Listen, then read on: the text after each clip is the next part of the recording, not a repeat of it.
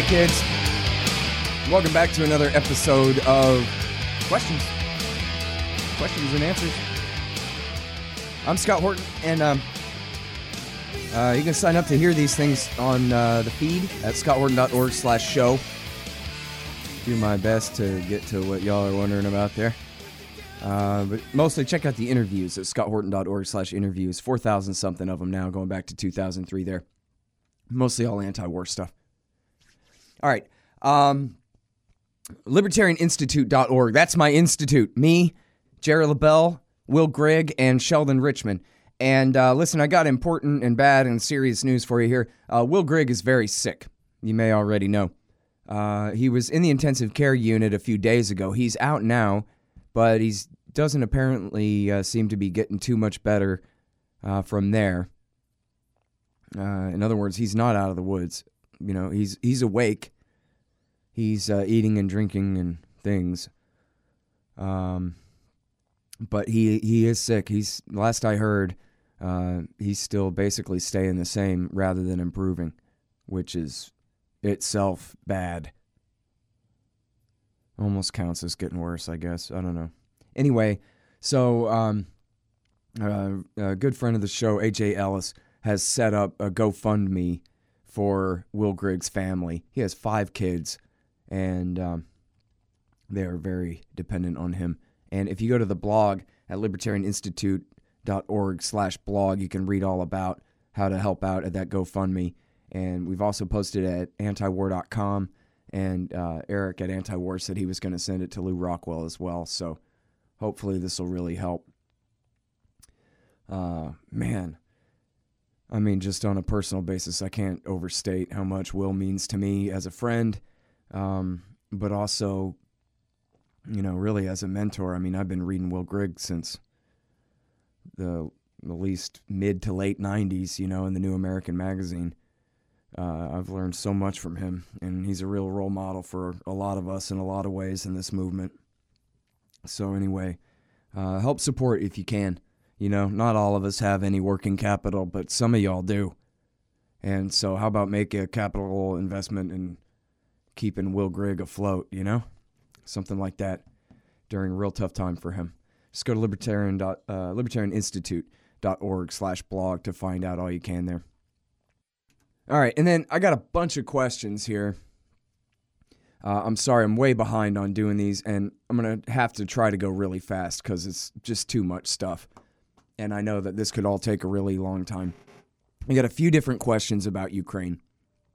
Basically, the deal is America overthrew the government there twice in 10 years the Orange Revolution of 04 and um, then the coup of uh, February the 21st, 22nd of 2014.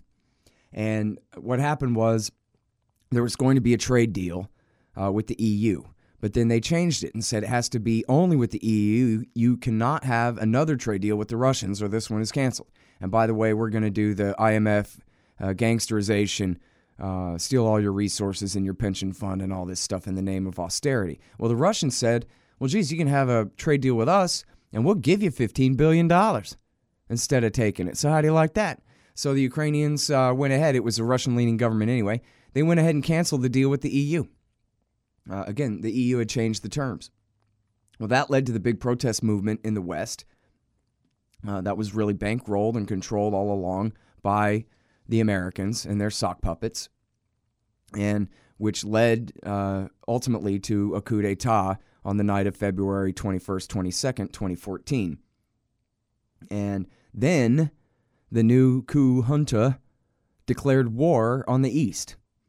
Uh, everybody makes such a big deal about the seizure of Crimea, but that was a defensive move by the Russians, who, uh, after all, Russia had owned the Crimean Peninsula since the days of Catherine the Great, before our Constitution was ever even ratified. And it was only Khrushchev, the general secretary of the Communist Party, the dictator of the Soviet Union, who, by his whim, uh, gifted the Crimean Peninsula to Ukraine. But it didn't matter at the time, of course, because everybody was answerable only to the Kremlin anyway. It was the USSR, right? But then, since the end of the Cold War, in 1990, in the end of the Soviet Union, in 1991, when Ukraine was granted independence, uh, the Russians have just maintained a lease ever since then. And Putin, of course, has been in power since the year 2000. And he was perfectly happy to just maintain a lease for the Russian naval base at Sevastopol there.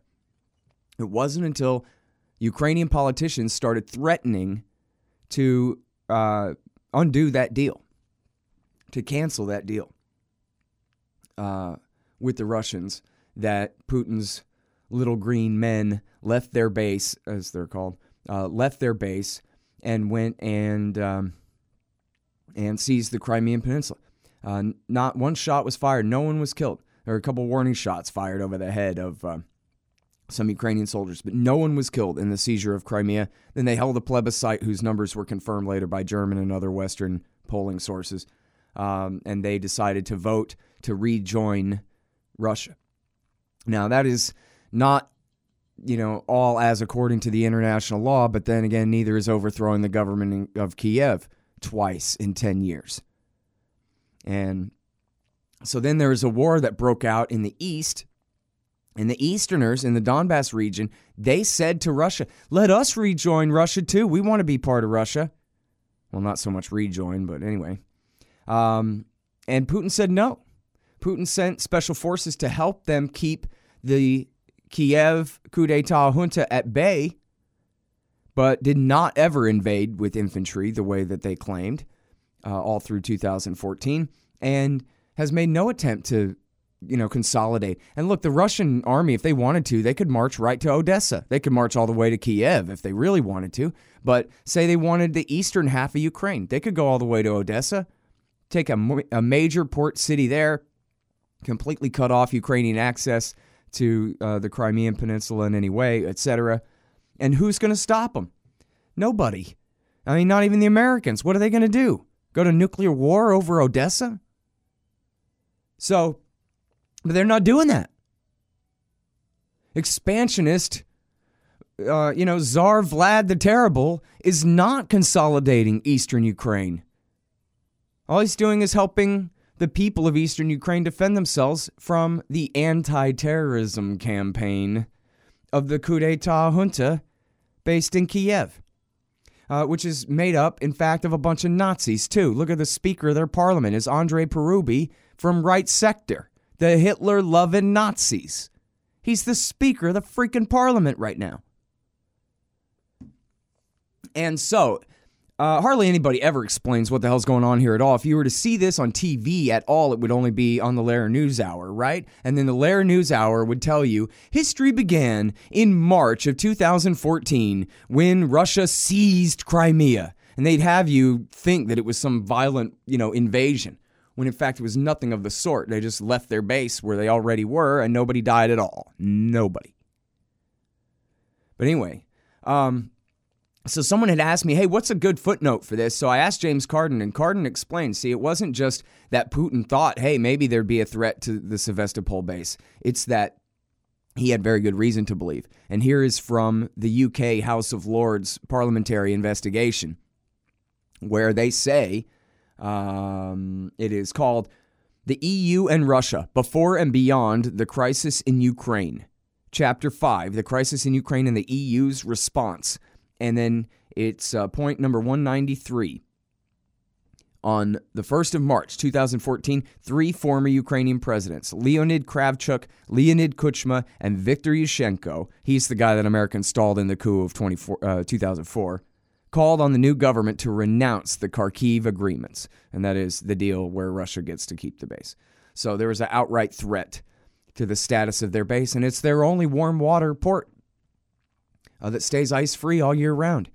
And it's extremely important to the Russians. And this would be uh, like if the Russians had sponsored a bunch of Nazis to overthrow the government of Canada, to install a pro Russian government there, and then to start, you know, sending in trucks and equipment and, and troops to start training their forces for a possible war with us. That's the position that we're putting the Russians in. And Vladimir Putin said just the other day, do we really want to escalate this to a Cuban Missile Crisis level here? It wasn't a threat in, in that sense. He was It, it sure didn't sound like it. he was saying, Why are you guys continually ratcheting this, ratcheting this tension up? That's not what we want. And, you know, you don't have to be a defender of Putin to be a defender of the truth. I mean, the guy basically is a right wing Republican politician in Russia. So I don't like right wing Republican politicians here, there, or anywhere else. Um, but the fact is, he's not an expansionist. He's just not. And all the accusations that he is are a bunch of lies. Um, and yeah, 10,000 something people died in that war in the East. It was Crimea where nobody died. It was in the East, there's 10,000 something people died. The UN said it was 9,600 as of last September. And then, even according to the Voice of America, it was the Ukrainian side that restarted the war just earlier, or I guess last month now, in early March. Oh, no, today is still the 31st. Sorry. So, yeah, earlier this month. Um, and then here's some footnotes for you. Why the Ukraine crisis is the West's fault. And that's John Mearsheimer in Foreign Affairs. Why the Ukraine crisis is the West's fault. And it's actually big of the editor of Foreign Affairs to have published that because the editor of Foreign Affairs, Gideon Rose, you can find him on the Colbert Report. Uh, you just type in crisis in Ukraine, Gideon Rose, or just Gideon Rose, Stephen Colbert, and you'll find the interview from uh, February the 24th, 2014, just two days after the coup, celebrating the success of the coup and American policy in breaking away Ukraine from Russia. So for him to run John Mearsheimer saying basically this is all the West's fault, I thought that was pretty big of Gideon Rose, even if he's dumb enough to to have said what he said to Colbert. But anyway, um, then go to consortiumnews.com. Actually, go to your search engine, type site colon consortiumnews.com Ukraine coup, and you'll find cheering a democratic uh, coup in Ukraine, uh, the phony corruption excuse for the Ukraine coup, the mess that Nuland made, the neocons and the Ukraine coup. Uh, Yats is no longer the guy. Uh, there was another one, uh, New York Times continues to refuse to recognize Ukraine coup. A bunch of great stuff there. Robert Parry, Ray McGovern, Gilbert Doctorow, James Carden, all at consortiumnews.com. They've got it all for you there. And then here's some good keywords for you to search the most blatant coup in world history. That is the quote from George Friedman, the head of Stratfor, which is known as the private CIA and he's being interviewed by Kommersant. And he explains, he doesn't just say that, he doesn't just assert that, he explains America is trying to hem in and contain and limit the Russians. And they have an interest in the status quo, and we have an interest in rolling them back. And then when he says it's a coup, they say, Do you mean the way that they worked the deal? Where the cops pulled back, but the Nazis didn't, seized all the buildings and ran the government out of town? And and or do you mean the entire Maidan protest movement? And he says the entire thing was he doesn't say was a CIA op, but that's basically it. The US had financed all these human rights groups that were supporting here. Do you mean the termination of the agreement of February 21st or the entire Maidan protest, protest movement? The whole thing. After all, the U.S. openly supported human rights groups in Ukraine, including financially. And then he says, uh, meanwhile, Russia's special services completely missed these trends and how bad it was going. But there's the um, there's the quote. It truly was the most blatant coup in history, according to uh, George Friedman from Stratfor. And yeah, okay, that's a bit of confirmation bias and that kind of thing, but it's against interest for him to say such a thing, right? That's the point. Um, all right, cool. So I already spent way too much time on that, but I think I answered all of your questions about that. Um, then, uh, what to read regarding Yemen? First, read at harpers.org Acceptable Losses by Andrew Cockburn. That'll really help fill you in what's going on. And then, you know, I really like also uh, from back in 2012. This is context before the current war against the Houthis broke out. This is the the uh, conference back in uh, the context back in time. Washington's war in Yemen backfires by Scahill in the Nation. Jeremy Scahill in the Nation. Washington's war in Yemen backfires. A very important article from 2012. And then this one in the New York Times was this is no you know scoop. This was the Obama White House you know, stenography type job that they handed to the New York Times. And um, the keyword here is all you got to do is you type in Obama, Yemen, placate, Saudis. That's your keyword, placate. And what you'll find is two days of discussions in the West Wing followed, but there was little real debate. Among other reasons, the White House needed to placate the Saudis as the administration completed a nuclear deal with Iran, Saudi's archenemy. That fact alone eclipsed concerns among many of the president's advisors that the Saudi led offensive would be long, bloody, and indecisive. They knew it wouldn't work. They did it anyway to make the Saudis feel better about the Iranian nuclear deal, which, of course, secures Saudi's interest. It double extra verifies, beyond any reason or historical precedent, the peaceful nature of Iran's nuclear program. And yet, it opens the door to rapprochement with Iran and threatens Saudi Arabia's position in America's order in the Middle East. And so they got real nervous feeling. And in order to placate them, Obama went along with their bogus war against the Houthis, now two years old. His little babies are starving to death with their grandmas. Um, over the mythology, you know, the, the tall tale that the Houthi movement is somehow a proxy of Iran and only fights because of Iran that they are Iran's beachhead, the new Persian Empire on the Arabian Peninsula, and all this, which is just completely not true at all. But there you go. Got to placate the Saudis. And then, um, speaking of which, there's this great one by Patrick Cockburn from last year, from January 2016 Prince Mohammed bin Salman, naive, arrogant Saudi prince, is playing with fire. And this is about domestic Saudi politics. Right at the time the Houthis were taking over the capital city of Sana'a, the stupid old King Abdullah died and was replaced by uh, King Salman, who is in his late 80s, I think, or anyway, in his 80s, and has dementia and is not running things. His son is running things. His 30 year old son. I think he's 29 or 30. Yeah, he's 30 now. And the first thing this guy did upon becoming the crown prince and the defense minister was launch this war against Yemen. So this is, uh, you know, a huge part of this has to do with domestic royal family politics inside Saudi Arabia whether this 30 year old is going to get away with being the crown prince and eventually the king of Saudi Arabia here, or whether somebody else is going to be able to push him aside due to his youth and inexperience.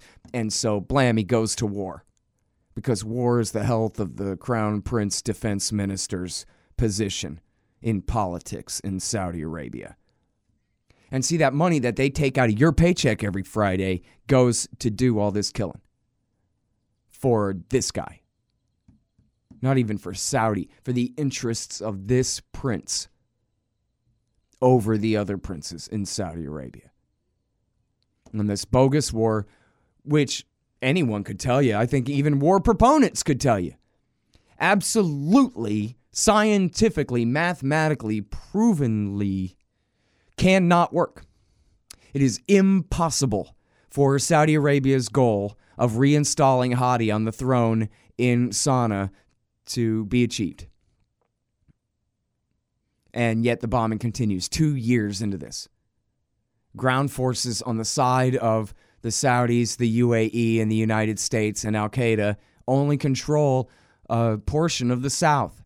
They're nowhere near being able to take Sana'a from the Houthis, who are now, in fact, allied with a large, apparently, majority of the army.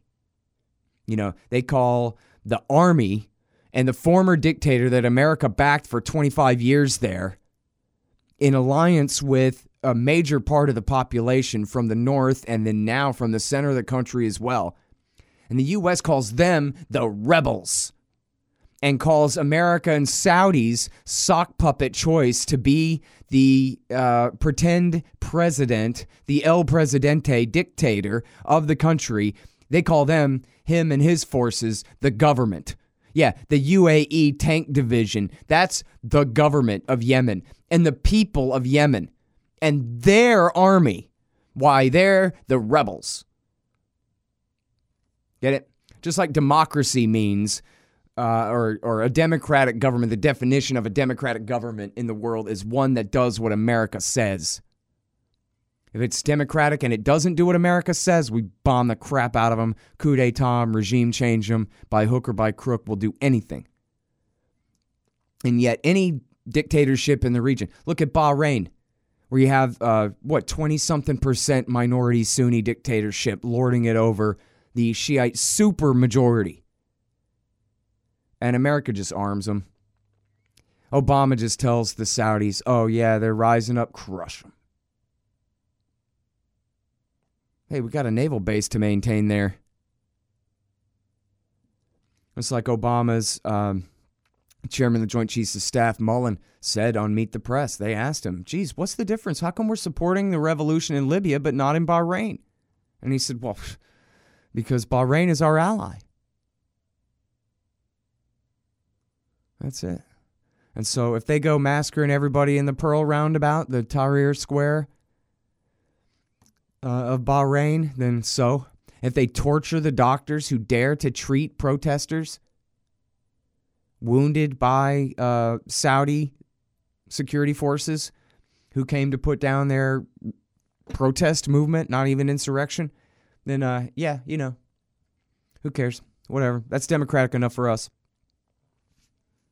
There's no human rights abuse that crosses the line as long as the government in question is compliant with American foreign policy goals.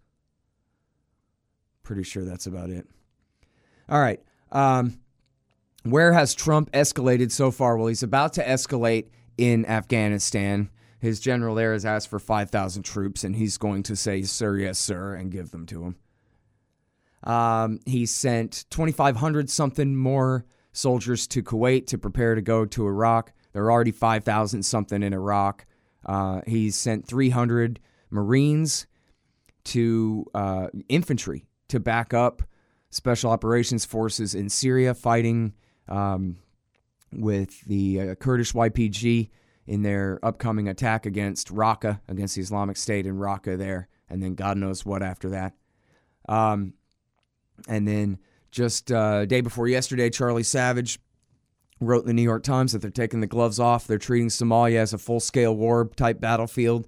Um, legally speaking. In other words, when they want to kill somebody, they don't have to ask permission from the White House and an interagency meeting uh, or anything like that. They're going to treat Al Shabaab like an enemy army. Just go ahead and go after them. And in other words, just constraints lifted for Chapter 3 of America's war against the people of Somalia. Uh, which is really just one of the tragedies of our time. It's just out of control. Um, and then Libya, of course, uh, Hillary's Al Qaeda guys in Libya are still a major problem. They'll probably go to Mali after that. As I told y'all, especially if you heard me on Ernie's show for the last year every Friday morning, I've been doing the Ernie show. I've just been telling you, and Donald Trump told you. You know, he's somewhat backing off regime change, maybe if we're lucky, but boy, oh boy, when it comes to war against Al Qaeda and the Islamic State, all gloves are off. General Mattis, go ahead and do whatever you want. I know I was telling y'all this from 2015 at the because I remember saying it I remember where on the calendar we were when I was saying it. When this guy's inaugurated, the first day he comes into power, he's going to gather his the admirals, the generals, the CIA chiefs, and he's going to tell them, "All right, you boys go out there and do whatever the hell you want. Just let me know." And you can already see it with General Mattis that his attitude is, "We're just going to take the fight." He's going to send his Marines, uh, as they call them, uh, to go and fight the Islamic State for the next eight years and whatever, you know, different breakoffs of Al Qaeda and the Islamic State around the region. And, you know, yeah, there used to be a couple of hundred of these guys. Now there's a couple of 10,000 of them. And so plenty of make work. So, yeah, Afghanistan. I hadn't heard about Pakistan yet, but I guess we'll see. But certainly Afghanistan, Yemen, where they're taking the fight. If you read the Washington Post piece, they hardly even mention Al Qaeda. It's like McChrystal adding Al Qaeda to the to the propaganda after the fact. Oh yeah, we got to mention Al Qaeda to justify this thing. I almost forgot. The whole thing's about the Houthis. Mattis wants to go to war against the Houthis for Al Qaeda in Yemen. And then Somalia, Libya, the rest of North Africa, and probably over to West Africa as well, and God knows what. And then another question along those lines was what's the future of the American occupation in Raqqa? What are the Americans going to do in Raqqa? They're going to help the Kurds rouse the Islamic State out of there. That's clear enough. But then what? Occupy the place? Make the Marines occupy the place? Or you can't send in the Kurds uh, to occupy the place, the YPG. They won't be welcome there as the new dominant army unless they kick all the Arabs out of there, which that's not going to happen, I don't think. I don't think the Kurdish YPG really have an interest in that, to be honest. Um, but then I'm not so certain that um, even if Trump, even if American politics would allow for a deal where Trump says, go ahead, Assad, and occupy Raqqa and reintegrate it into the Syrian state, I'm not so sure if he could. If the Syrian Arab army has the strength um, and certainly it would depend on the amount of resistance there in Raqqa. And maybe they would be breathing a sigh of relief after the Islamic State. They'd be happy to have the Syrian Arab army back now. You know, I don't know. But it seems like a real touchy situation. And then, of course, you now have, for, you know, going on five years, the autonomous Kurdish region here in northern Syria, backed by American forces who obviously have all kinds of duplicitous motives here and so, what's the future relationship between the Kurdish YPG and the Americans, and the Russians and the Turks and Assad's army? Right now, the Russians cooked up a deal where the Americans and the and the Syrian Arab army and the Russians have basically pulled into this channel, into this corridor between the Turks and the Kurds to keep them separated. Is that where we want to be? Peacekeepers between our two allies who are at each other's throats. We got special operations forces acting as baby blue helmet peacekeepers in Manbij. I mean, Manbij, I guess. Yeah. Huh? Really? And you know it is. I ticked them off the other day. It's the battle of the 11 armies over there. That's the mess that uh, well Bush and Obama have gotten us into here. You got the Kurdish Peshmerga, the Shiite Iraqi Arab Army, Shiite militias, Sunni tribal militias actually that are fighting with them.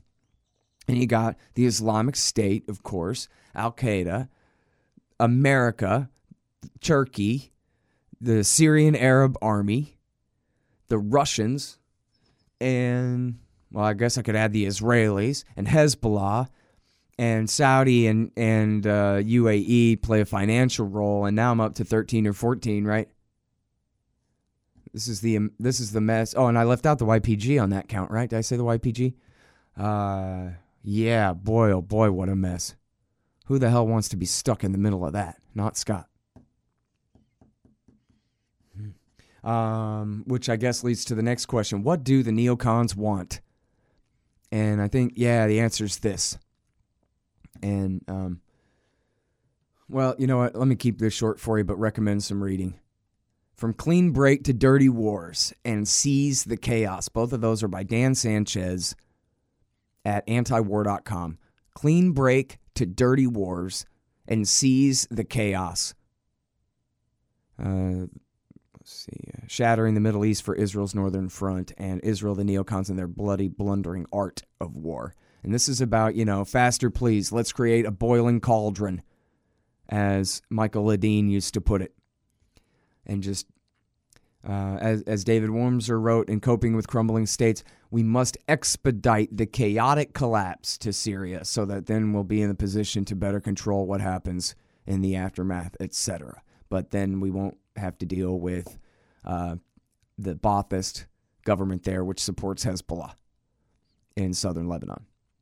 And really, both of these articles by Dan Sanchez, Clean Break to Dirty Wars and Seize the Chaos, what they are is they're reviews of two studies written by David Wurmser, who ended up becoming Dick Cheney's national security advisor, uh, Middle East advisor uh, in the Bush Jr. years.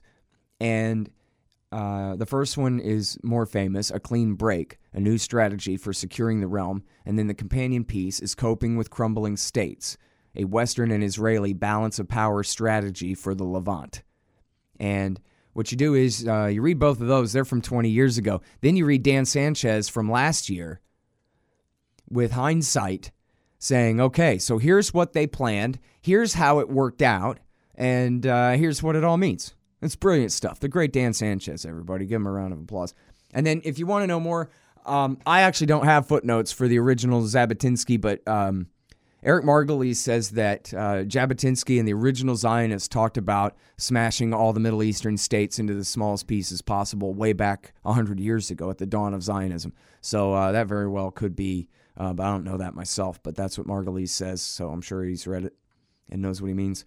Uh, but there is this, and you can find it at informationclearinghouse.info the Zionist Plan for the Middle East by Oded Yinon and it's completely ridiculous. It's about how the Soviet communists are, of course, going to end up ruling the world forever and probably even destroying Israel. But in the meantime, uh, they need to smash all the local Arab states into the smallest pieces possible.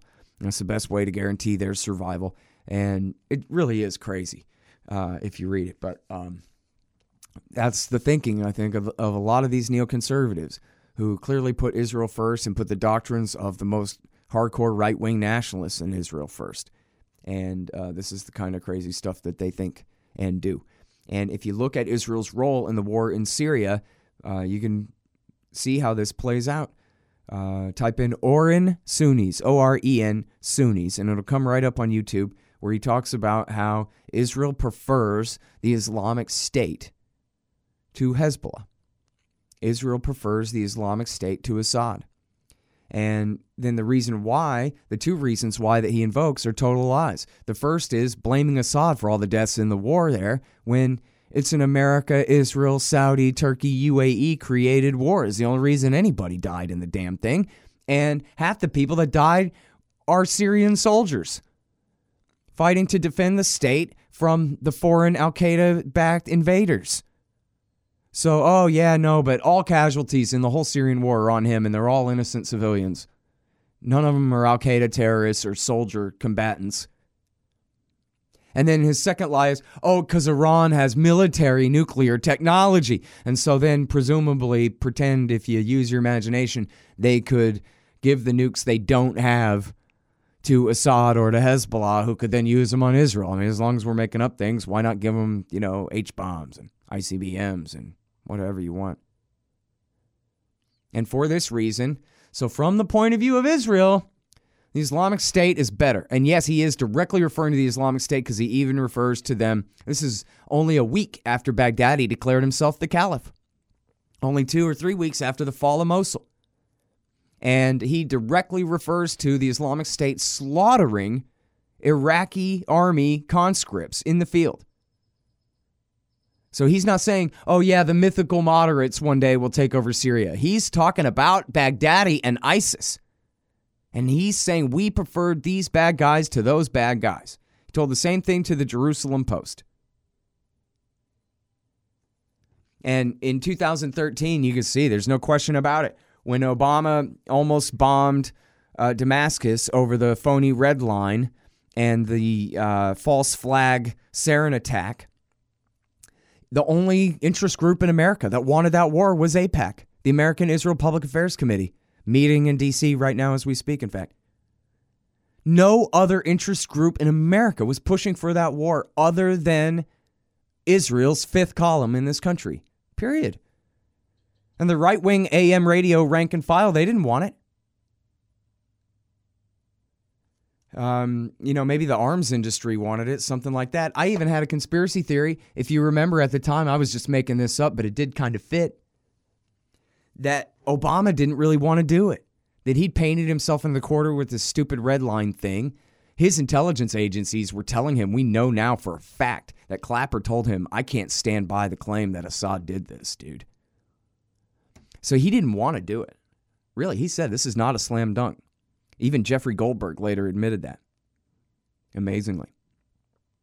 Um, and so I kind of had a theory back at the time that Obama had made it known, had you know, had his people tell AIPAC, "I really, really need y'all's help.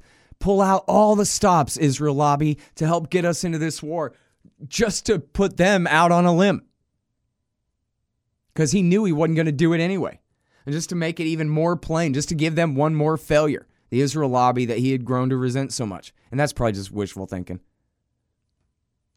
But, you know, you find me another interest group in America outside of the Zionist movement who wanted the war against Syria in 2013. And just look, they've been bombing Hezbollah targets inside uh, Syria this whole time since the war started. Fact, I remember even back in the early days of the war, maybe 2012, they started bombing Hezbollah targets and weapons caches. And I was even rationalizing in my head, well, you know, they say they're bombing to keep them out of the hands of Hezbollah, but I wonder, because we know that there are CIA backed terrorists right near there. I wonder if actually they're afraid that the CIA backed terrorists are going to get them and that that could blow back on them. But yeah, no, apparently not. They really meant exactly what they said. They're perfectly happy to see Al Qaeda and the Islamic State rule Syria just as long as it's not the secular Baathists in alliance with Iran and Hezbollah. They're crazy, man. I'm telling you, these neocons. Well, they're stupid.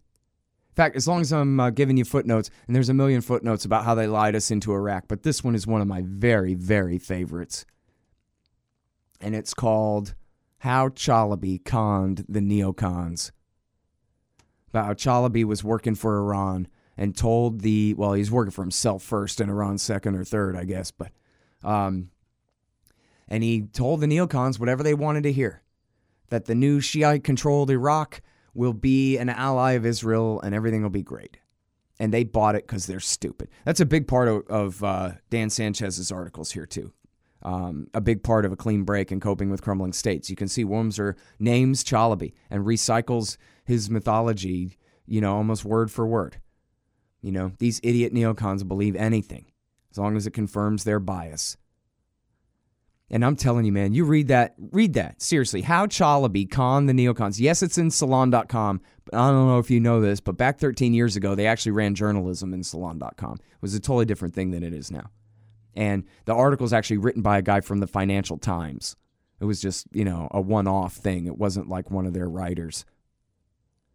It's a serious journalist with a serious report for you. And you read that and you'll be like, man, oh man. I'll tell you, it's something. Uh, now, some of the neocons, like Paul Wolfowitz and Robert Kagan, I think they somewhat really do believe in this whole uh, spread democracy crap. But then they're nuts if they think that spreading democracy is done with war. They're going to bring people into modernity and try to, you know, create allies uh, by blowing people apart with high explosives. So either they're the most cynical liars or they're the most naive idiot warmongers ever. You choose. And it's all mixed up, really, right? Some of them believe their own lies, some of them are just lying. All right. Um, oh, and the threat versus Iran. Okay, so people are asking me, is there going to be war with Iran? And other people are asking me, is there even really a threat from Iran? And the answer is no. And the worst thing Iran has done in this century was use Chalabi to lie the neocons into war against Saddam. But that's all America's fault. You can't blame Iran for that. And then Bush took their side and fought for the most Iranian backed factions among the Iraqi Shiites the Supreme Council for Islamic Revolution, and the Dawa Party. We've had a Dawa Party prime minister installed by America this whole time, since 2005. Jafari, and then Maliki, and now Abadi, all from the Dawa Party, sock puppets of the Iranians. So if you really have a problem with the Ayatollah, you know, blame George Bush and James Mattis. They're the ones who got rid of Saddam Hussein. Um, you know, you might remember George Bush's father in the Reagan years uh, backed Saddam to contain the Iranian Shiite revolution. And then, after the first Gulf War against Saddam, he betrayed the Shiite uprising that he had encouraged, George Bush's father, when he realized that, oh, it's Shiite militias backed by the Iranians are the dominant force among the Shiites. And realized he'd be completely reversing the Reagan era policy of backing Saddam to contain Iran. He'd be importing the Iranian Revolution to Iraq. Oops. And so he backstabbed them and left them high and dry and let Saddam massacre them all. Nearly 100,000 something people were killed in the great stab in the back, the great Bay of Pigs of the desert in 1991. Yeah, you guys go fight and then leave them high and dry.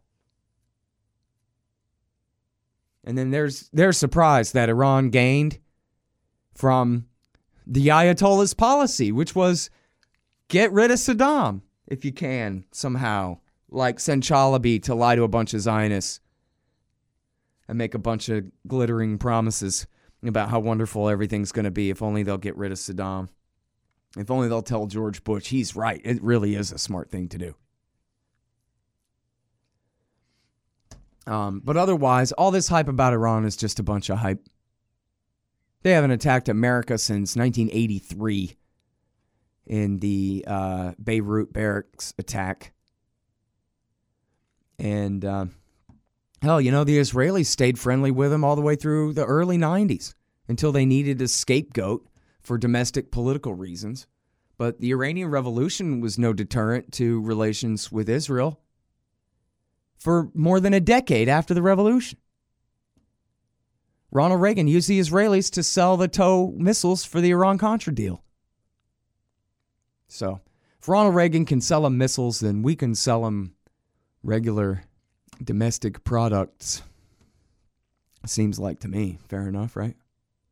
Hell, even Dick Cheney said in 1998 when he was the head of Halliburton that Bill Clinton ought to lift these sanctions. The Iranians are people too, and we want to do business with them.